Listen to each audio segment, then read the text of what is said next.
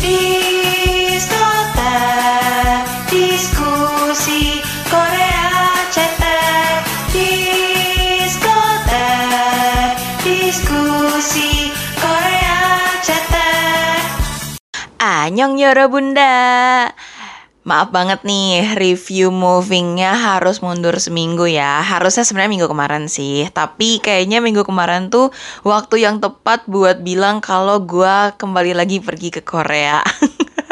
Jadi biar waktu gue nge-reveal gue di Koreanya tuh ya pas aja gitu. akhirnya nge-review movingnya mundur seminggu. Ya nggak apa-apa lah ya. Masih inget kan sama ceritanya. Masih anget kan. Dan mungkin ada juga ya bunda yang belum move on kali ya. Bisa juga. Karena emang ini drama tuh sebagus itu Walaupun memang beda ya uh, vibe-nya. Kalau orang-orang tuh biasa nggak move on karena romance yang manis banget gitu ya. Kayaknya tuh belum move on dari main lead-nya gitu. Tapi sedangkan kalau moving kan emang bukan berfokus sama romance-nya gitu ya. Jadi mungkin gamonnya tuh beda lah, beda feel-nya gitu. Mungkin lebih ke arah kayak drama lain kok kelihatan kayak jadi biasa aja gitu. Karena sesuai judul podcast ini, gue bilang kalau ini tuh moving tuh ya drama tapi rasanya kayak film, kayak movie. Ini beneran beda banget, beneran beda banget dramanya. Ini bukan drakor biasa. Jadi kalau misalnya dibilang ini pembuatannya butuh 50M, gue percaya. Ini tuh budgetnya beneran 50 miliar won. Jadi kalau dirupiahin kayak hmm, 600M ya. Wow.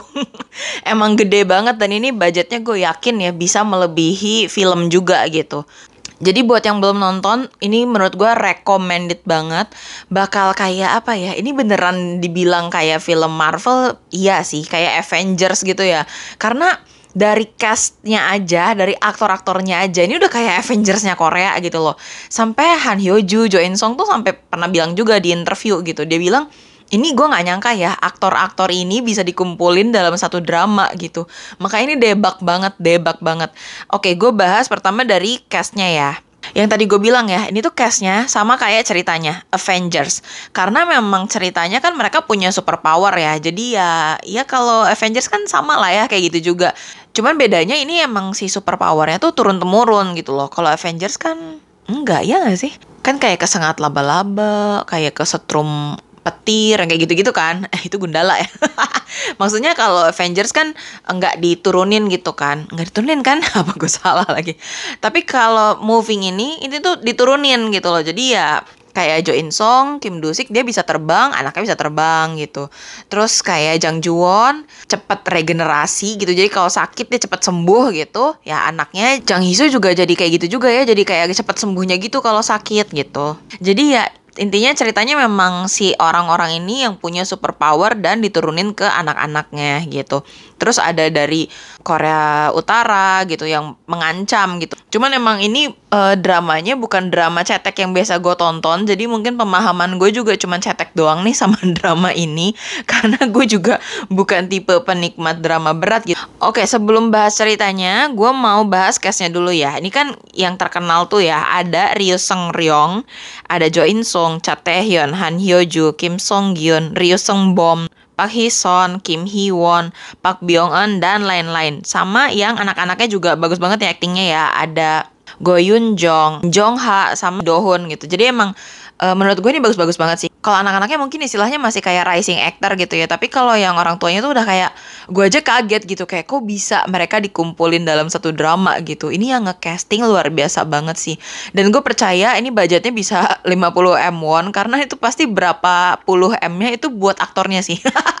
ini kan aktor-aktor kawakan ya. Bayarannya mahal-mahal banget gue yakin gitu. Jadi ini pasti berapa puluh m-nya itu buat bayar aktornya. Tapi keren banget keren banget. Dan gue setuju kalau harus ada season kedua gitu ya. Karena jadi kayak Avengers aja gitu loh. Ya nanti mungkin lebih fokus ke keluarganya siapa gitu. Terus nanti dia jadi apa gitu. Karena kan tuh anak-anaknya mewarisi super power itu kan. Jadi ya mungkin anak-anaknya jadi Superman ya jadi kayak pahlawan aja gitu jadi superhero gitu bisa mungkin dikembangin kayak gitu ya jadi kayak uh, universe karena ini juga dibilangnya universe-nya Kang Pul si penulisnya itu Nah, terus gue mau juga bahas tentang chemistry antara orang tua sama anaknya dan anak-anaknya di sekolah. Itu bagus banget. Saking bagusnya, gue tuh sering cirambai itu nggak kalau udah nyeritain latar belakang keluarganya gitu ya. Waktu Jang Juwon kehilangan istrinya, terus waktu Jang Hisu kecelakaan, terus dia dianya kan karena ngewarisin dari bapaknya ya gampang sembuh gitu kan dianya hidup-hidup aja gitu. Padahal harusnya kritis tapi orang-orang juga sampai bingung lah ini kok seminggu bisa sembuh gitu. Padahal harusnya patah tulang sana sini gitu tapi si Hisu nih selamat banget gitu sehat walafiat banget Sedangkan mamahnya Hisu yang orang biasa ya nggak selamat di tempat gitu kan. Tapi mamanya Hisu pas lagi kecelakaan mobil dia sempat lihat Hisu kayaknya mulai nyadar kalau dari situ Hisu tuh e, mewarisi super power bapaknya gitu ya. Akhirnya mamanya ya sambil senyum terus mobilnya meledak. Ih gila deh Cirambai bun. Nggak bisa. Terus waktu di pemakamannya pun kan itu kan juga bapaknya Juwonnya kan ceritanya lagi tugas ke mana gitu kan. Jadi pas tahu si istrinya sama anaknya kecelakaan ya langsung panik gitu kan. Datang-datang langsung istrinya udah metong.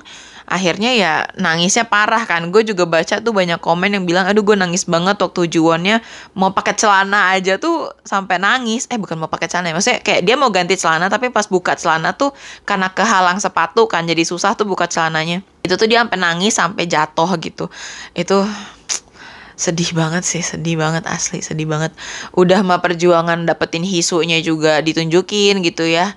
Terus akhirnya punya hisu terus akhirnya ya gitulah. Udah mah dia juga sering ninggalin istrinya buat kerja gitu kan. Karena kan dia jadi agen rahasia gitu kan. Ya sedih sedih banget sih sedih banget. Terus juga gue cirambai waktu nyeritain cerita keluarganya Kang Hun.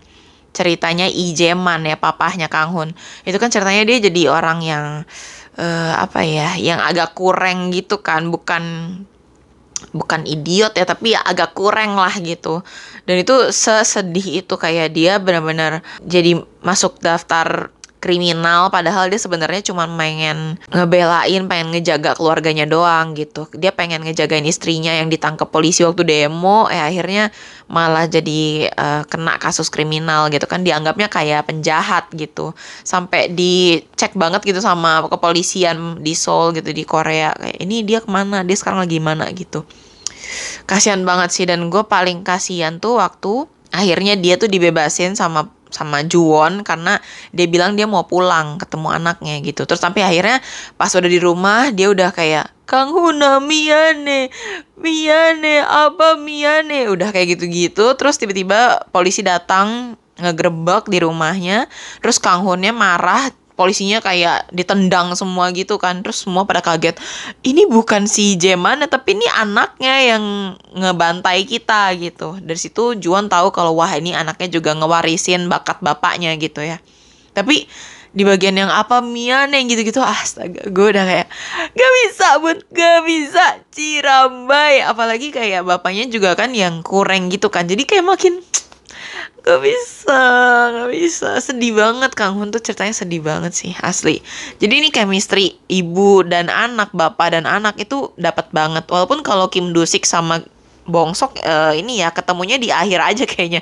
Ketemunya sama Bongsok kecil gitu banyak kan. Cuman chemistry Han Hyo-ju sama Lee Jong Ha juga bagus banget ya. Bongsok sama omanya tuh keren banget sih. Itu juga gue kayak oh my god kayak pengen cirambai banget apalagi di ending ya di episode terakhir tuh waktu uh, di atap sekolahnya itu terus ya udah mati semua tuh si orang-orang korutnya. Pokoknya si penjahatnya lah ya udah dibabat tuntas gitu kan dibantuin sama bongsok juga.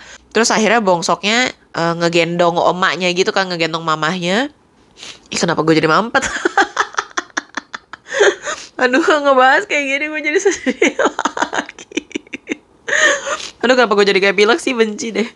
Nah terus pokoknya uh, Eh maaf ya aku jadi bindeng sih.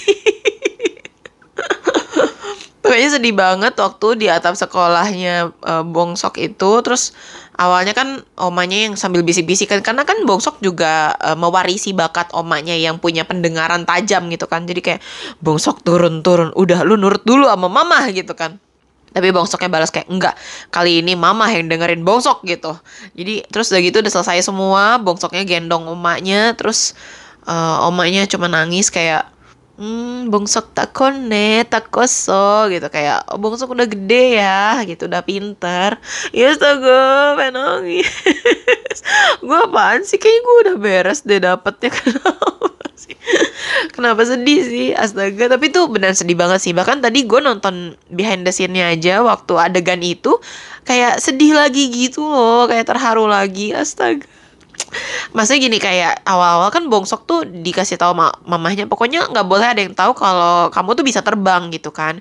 Makanya dikasih beban di sana sini gitu kan kakinya juga dikasih beban, tasnya juga dikasih beban. Ya maksudnya biar nggak terbang gitu kan biar nggak ada yang tahu gitu.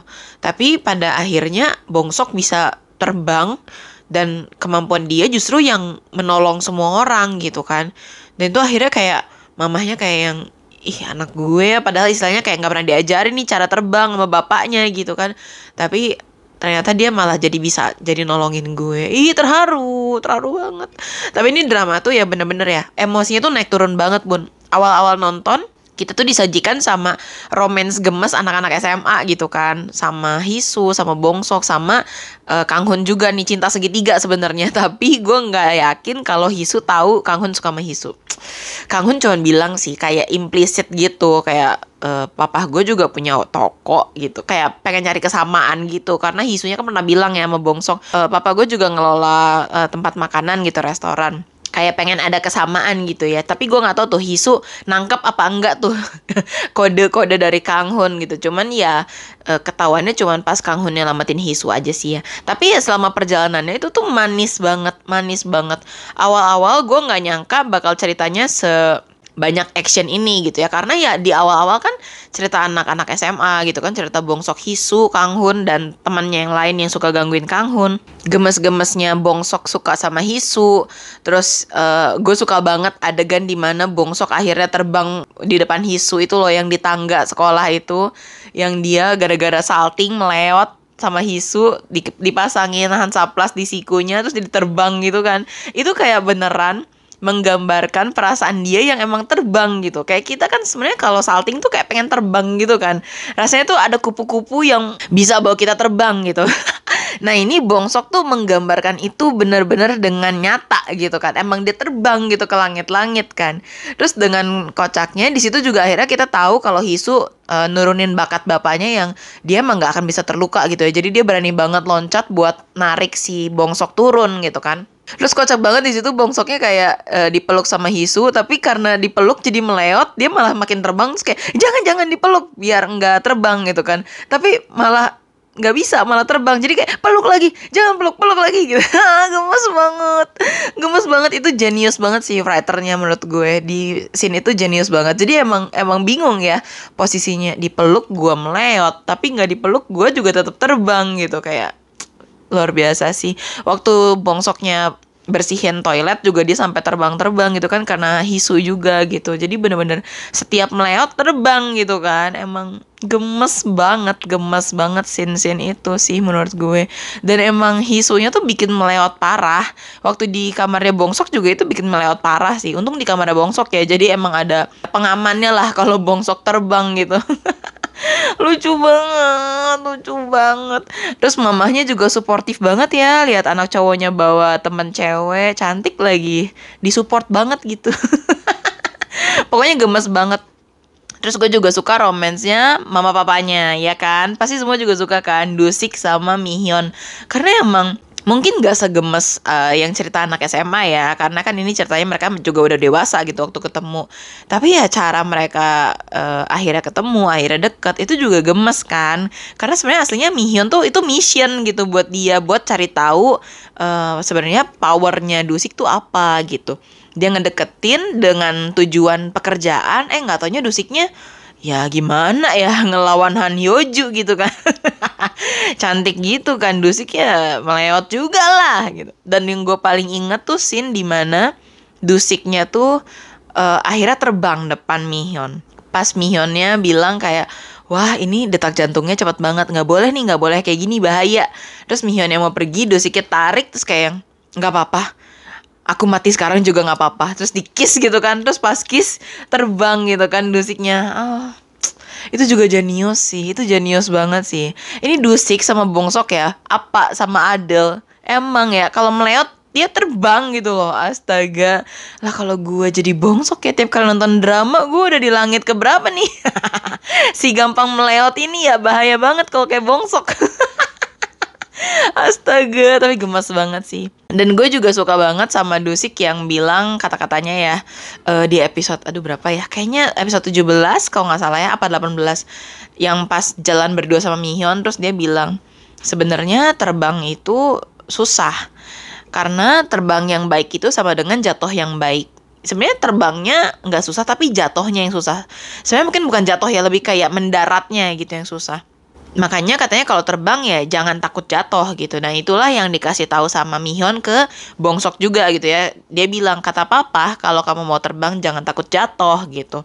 Dan itu gue setuju sih karena ya yang susah menurut gue emang mendaratnya gitu terbangnya tinggal kayak shung gitu kan tapi ya mendaratnya itu yang susah gitu dan gue lihat proses uh, syutingnya behind the scene-nya itu gue malah makin respect gitu loh sama para aktornya. Karena kan mereka pakai wire ya pakai kabel-kabel gitu kan pakai tali-tali gitu. Emang iya susah banget gitu. Dan bikin senatural mungkin kayak berjalan di atas udara gitu kan kayak susah gitu gimana gitu kan. Terus bikin mereka mendarat sempurna kayak kayak jalan gitu kan itu susah banget gitu. Dan mereka kan nggak boleh takut ketinggian ya bun. Yang takut ketinggian kayak gue ya bye aja gitu jadi ya salut banget sih sama semuanya. Gue bahkan nonton behind the scene-nya tadi ya yang terakhir yang pas mereka dada-dada udah selesai acting gitu kan udah selesai syutingnya gitu kan. Uh, Yoon Jong sampai nangis gitu. Gue ikutan sedih gitu loh bun. Apaan ya? Padahal gue nontonnya juga nggak ongoing banget. Tapi kayak apa ya ya kebayang gitu. Ini tuh drama pasti susah banget dibuatnya gitu loh. Actingnya tuh susah banget. Pasti uh, berhari-hari ya. Katanya buat satu adegan action aja di satu tempat aja tuh bisa tiga hari sendiri gitu. Jadi kebayang lah itu capeknya kayak gimana gitu kan. Make upnya juga susah banget gitu. Terus kebayang lah ya biasanya kayak acting rame-rame gitu tiba-tiba selesai. Jadi ya sedih gitu loh bun. Jadi masuk banget ke gue sedih Terus gue mau bahas ceritanya. Sebenarnya gue nggak mau ceritain ceritanya ya karena uh, lumayan panjang banget kan. Jadi ini tentang plot ceritanya aja ya. Sebenarnya ini 20 episode. Tapi per episodenya tuh cuman 40-50 menitan gitu. Kebanyakan sih 45, 48 gitu ya. Terus cara ngeplotnya tuh beda banget sama drakor biasanya. Yang tadi gue bilang ya, ini tuh drama rasa movie gitu. Sebagus itu, beneran bagus banget. Dan biasanya drama kan kayak ya kita biasa nonton lah ya kayak di build up dari awal misalnya introduction, perkenalan karakternya tuh kayak gimana, terus nanti lama-lama ketemu masalah gitu kan, terus memuncak di mana, terus tiba-tiba uh, sampai menuju ending tuh ada penyelesaiannya gimana gitu. Standarnya kan kayak gitu gitu kan. Tapi moving ini tuh beda banget. Jadi yang emang diceritainnya anak sekolahnya dulu terus tiba-tiba flashback gitu. Kenapa Bongsok bisa terbang? Diceritain tuh dari emak bapaknya ketemu tuh kayak gimana gitu kan. Terus Hisu kok bisa gitu dia eh, nggak uh, bisa sakit. Bahkan papahnya Hisu Juwon itu bisa ngegoreng tangannya tapi nggak kenapa-napa gitu kayak cepet banget nggak nyampe 5 menit langsung kayak nggak nggak habis ngegoreng gitu tangannya. Hebat banget ya. Kalau di sini bisa viral itu. kayak penjual ayam goreng ngegoreng ayamnya pakai tangan gitu kan. Keren banget. Jadi uh, masing-masing gitu ya. Bukannya abis cerita Dusik langsung cerita Juwon juga gitu. Enggak, tapi penjedaannya juga menurut gue enak gitu. Abis beres nyeritain Juwon, terus uh, Juwon dan Dusik terus nyeritain juga yang Chatehyun, Bon Gemen. Terus abis itu nyeritain yang Ijeman, yang papanya Kang Hun gitu. Jadi menurut gue sih ini flashbacknya juga Uh, sebenarnya rada liar sih gue bisa bilang ini lebih gampang flashbacknya Time Called You percayalah ini lebih rumit daripada Time Called You cuman flashbacknya tuh lebih karena ya buat nyeritain aja dulu tuh kayak gimana gitu. Kenapa dia kayak yang saat ini gitu. Karena dulunya kayak gini. Lebih ke arah situ sih. Cuman gue seneng aja uh, penempatan flashbacknya juga pas menurut gue ya. Bukan yang kayak uh, berurutan banget nih susunan tahunnya gitu. Tapi emang emang ngaclok-ngacloknya menclok-menclok sana sini gitu. Emang rada liar sih sebenarnya. Apalagi kalau yang ngantukan kayak gue gitu emang rada liar. Tapi ini memang uh, bagus banget sih menurut gue cara ngeplotnya gitu ya. Dan gue mau sungkem juga sama PD Nim atau writer Nimnya kali ya. Dia yang nambahin Bon Gemen, Chatehyun gitu. Chatehyun di mana-mana selalu bilang awalnya ini nggak ada di webtoon tuh nggak ada si Bon Gemen ini. Si petirman ini tuh nggak ada, Thunderman ini tuh nggak ada sebenarnya Cuman ditambahin. Nah, sebenarnya gue nggak tahu ya ditambahinnya kenapa gitu. Mungkin ada yang kurang elemen apa gitu ya. Gue nggak tahu. Cuman kenapa diambilnya petir juga gue nggak paham. Tapi menurut gue jadinya kocak karena bahkan Cha Taehyun aja harus berperan jadi anak SMA gitu. Kenapa nggak dicari aja pemeran anaknya gitu kan? Kenapa harus Cha Taehyun gitu? Sampai yang meranin jadi guru kan sebenarnya lebih muda dari Cha Taehyun kan. Itu katanya sampai mencak-mencak gitu kayak ya elah kelihatan banget kali lu bukan anak SMA gitu. Jadi ya itu kocak banget sih. Terus yang lebih kocaknya lagi katanya pas uh, dia meranin Bon Gemen yang tampil di panggung itu loh, itu tuh katanya emang performance asli yang harusnya buat TV gitu loh emang tempatnya panggungnya di situ. Jadi sebenarnya di salah satu TV nasional di Korea tuh masih ada Bon Gemen, namanya pun Bon Gemen gitu. Cha Tae-hyunnya sendiri tuh sampai nggak paham kenapa si stasiun TV itu tuh ngebolehin dia pakai nama Bon Gemen gitu loh. Gue nggak ngerti tuh cara izinnya kayak gimana gitu kan harusnya ya ada hak ciptanya lah ya penamaan itu gitu. Tapi akhirnya boleh dipakai di drama moving ini. Dan itu tuh di panggung tempat emang si Bon Gemen itu perform tiap minggu gitu. Jadi ya kayaknya satu minggu ini digantiin sama Cha Taehyun gitu. Dan itu si penontonnya si uh, banyak anak dan orang tua kan, itu tuh beneran penonton aslinya Bon Gemen katanya gitu loh. Jadi mereka bukan bayaran bun, emang asli datang buat nonton Bon Gemen. Cuman mungkin yang mereka nggak tahu ya ini Bon Gemennya Cha Taehyun dan ini emang lagi syuting buat drama gitu. Mungkin itu yang mereka nggak tahu gitu loh. Jadi menurut gue itu uh, behind story yang lumayan kocak gitu ya. Kayak aku bisa ya dia beneran perform padahal sebenarnya buat drama gitu. Gue nggak tahu sih itu bakal tag berulang kali apa gimana gitu ya. Karena kan anak-anak yang nonton kelihatan beneran excited ya kayak emang nonton Bon Gemen gitu. Terus kocak banget sih Bon Gemen ini waktu kecilnya juga kan rambutnya yang berdiri semua gitu itu kocak banget sih. Walaupun ya sebenarnya bisa dibilang emang karena karakter tambahan ya penting gak penting gitu. Akhirnya dia ya ngebantuin lah di endingnya ngebantuin bongsok supaya si penjahat korutnya ini nggak nembak Mihyun gitu kan. Pakai petir lah gitu. Pakai bantuan langit kan akhirnya ya mungkin tujuannya di situ kali ya. Cuman ya awal-awal kan kita nggak tahu tuh eh ternyata Cha Taehyun jadi supir bus gitu kan. Tapi pas di tengah-tengah mulai diceritain ternyata dia tuh Bon Gemen terus gimana caranya dia jadi supir bus gitu kan? Awalnya dia siapa? Kayak gitu sih. Ya menurut gue sih ini beneran ya dramanya tuh kayak ada banyak cerita. Karena ini kan juga ya ada tiga keluarga gitu kan tiga anak. Terus ditambah lagi si Franknya itu juga kan sebelumnya ngebunuh-bunuhin si orang tua yang lain kan. Si tukang salon si bapak tukang buku gitu kan. Itu kan bapaknya Bon Gemen kan bapaknya Cha Taehyun. Terus akhirnya juga sempat diceritain lah ibu tukang salon itu tuh anaknya siapa gitu. Akhirnya diceritain kan di ending-ending gitu terus jadinya tahu juga sebenarnya kekuatan dia apa gitu. Ternyata dia bisa lihat tembus gitu kan. Bisa lihat tembus pandang gitu. Jadi ya akhirnya tahulah uh, si kekuatan si ibu ini apa gitu. Jadi menurut gue sih sebenarnya ini nggak cuma tiga keluarga ya tapi kan ada keluarga Bon Gemen ada yang uh, ibu tukang salon juga. Jadi sebenarnya ini banyak cerita tapi dijadiin satu dikemasnya juga dengan baik gitu. Jadinya menurut gue ini nggak bosan. Nggak cuma cerita anak SMA bongsok sama Hisu gemes-gemesan nggak cuma cerita gemes oma apa Dusik sama Mihyun gitu. Jadi menurut gue sih ini eh, nggak uh, akan bosan sih nontonnya sebenarnya. Benar-benar keren banget gitu. Dan ini tuh banyak banget adegan actionnya. Bisa gue bilang ini adegan actionnya keren banget sih. Kayak beneran film Hollywood. Ini tuh ya efek CGI-nya tuh smooth banget smooth banget. Bahkan yang gue pikir nggak pakai green screen ternyata pakai green screen gitu loh dan bahkan adegan bongsoknya ngegendong Hisu sambil terbang aja itu pakai blue screen.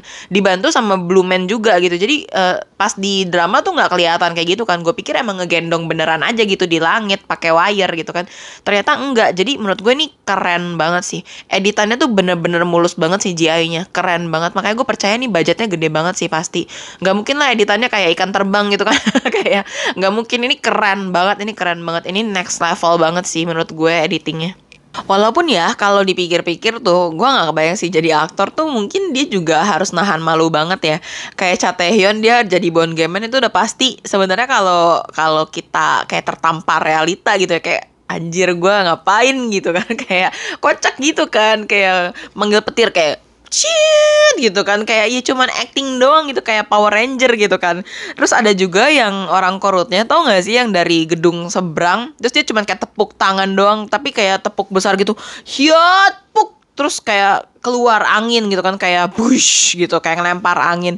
Itu gue ngebayangin proses actingnya proses syutingnya pasti kocak banget gitu. Dia ngerasa kayak oh my god gue childish banget gak sih? Kayak ciat! gitu Astaga, terus dia tuh dari jauh ya itu kayak nempuk-nempuk terus gitu kan. Jadi kayak oh my god, jadi aktor sih bener-bener sih keren banget. Nggak semua orang emang bisa jadi aktor sih. Kayak dia harus ngebayangin ini kalau gue tepuk bakal keluar angin gitu, angin topan yang gue kirim gitu. Sama kayak Cha Taehyun ini kalau gue jentikin jari ke atas ini bakal keluar petir gitu. Dia harus ngebayangin itu dan dia harus syutingnya dengan sungguh-sungguh gitu, bukan bercanda kan. Ini bukan komedi gitu. Jadi ya gue respect sih keren banget keren banget. Terus um, buat gue endingnya sih oke okay banget ya Maksudnya kayak happy ending ya Intinya selesai gitu. Dan gue respect banget Karena ini tuh final battle-nya dimulai dari episode 18 Eh enggak ada yang 17 Dari 17 udah final battle gitu Udah dimulai gitu kan. Dan kebayang gak sih itu pertarungannya Berarti dari 17, 18, 19, 24 episode full battle Kebayang gak sih? Itu keren banget keren banget dan pasti capek banget syutingnya. Jadi luar biasa sih keren banget. Endingnya pun ya udah selesai gitu. Walaupun ya ada part di mana yang agak disayangkan sih buat gue. Yang pertama tuh yang disayangkan hmm, si Kang Hun ya. Sebenarnya tuh Kang Hun tuh kan dia mewarisi super power bapaknya yang punya speed dan power gitu kan tapi kayak kurang ditunjukin aja selama drama. Yang ditunjukin kan waktu dia ngelawan temennya itu kan yang dia sampai matahin pohon gitu kan. Tapi ya udah gitu cuman di situ sama pas waktu nyelamatin Hisu. Jadi waktu dia numbangin pohon dia nunjukin power, waktu dia nyelamatin Hisu dia nunjukin speed gitu. Tapi udah gitu ya udah lebih banyak bapaknya kan yang ditunjukin uh, super powernya gitu. Dia bisa loncat dari gedung ke gedung gitu kan. Dan pas di episode akhir pun si Kang Hun ini juga dia nggak ngebales penjahatnya gitu. Dia berusaha lari tapi kayak nggak bisa mukul si penjahatnya gitu. Gue menyayangkan di situ. Ya ini gue nggak baca webtoonnya ya bun. FYI gitu kan. Ya yang gue lihat aja gitu ya di drama. Jadi agak agak sayang aja gitu. Padahal powernya Kang Hun tuh menurut gue bisa banget dipakai buat ngelawan si penjahat penjahat itu. Tapi akhirnya malah dia dibantuin sama bapaknya terus si kekuatannya tuh dipakai buat ngerobohin tembok itu kan.